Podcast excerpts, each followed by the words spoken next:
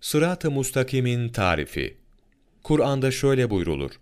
Biz ona iki göz, bir dil, iki dudak vermedik mi? İki apaçık yolu, hayır ve şer yollarını göstermedik mi? Beled Suresi 8 ve 10. ayetler. Cenab-ı Hak, dalalete düşmesin diye daha ilk insan Adem aleyhisselamı peygamber olarak görevlendirerek kendisine vahiy göndermiştir. Ondan sonra da bütün zamanlarda tüm insanlığı peygambersiz ve vahiysiz bırakmamıştır. Buna göre insan, hidayet ve dalalet yollarının önünde, vahyin ışığında, akıl ve iradesini kullanarak istediği yolu belirleme hürriyetine sahiptir. Elbette hidayet yolunu seçen insan, Allah Celle Celaluhu'nun ebedi mükafatı olan cennet yurdunu kazanmaya namzet, meleklerin bile gıpta ettiği insandır. Dalalet yolunu seçen kimse ise kendini ziyana ve hüsrana sürükleyen insan olacaktır.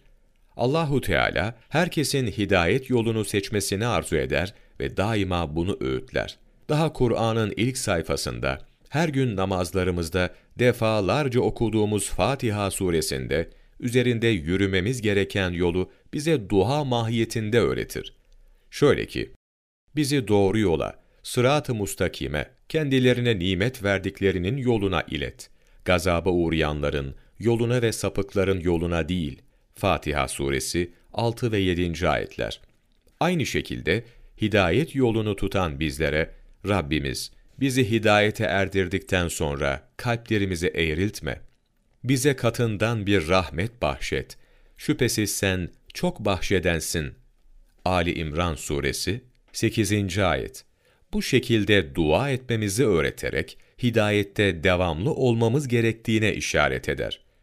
Sırat-ı mustakimde yürüyerek hidayeti tercih edenler, Allah Celle Celaluhu'nun özel nimetiyle taltif ettiği peygamberler, sıddıklar ve şehitlerle beraber haşrolunacaklardır.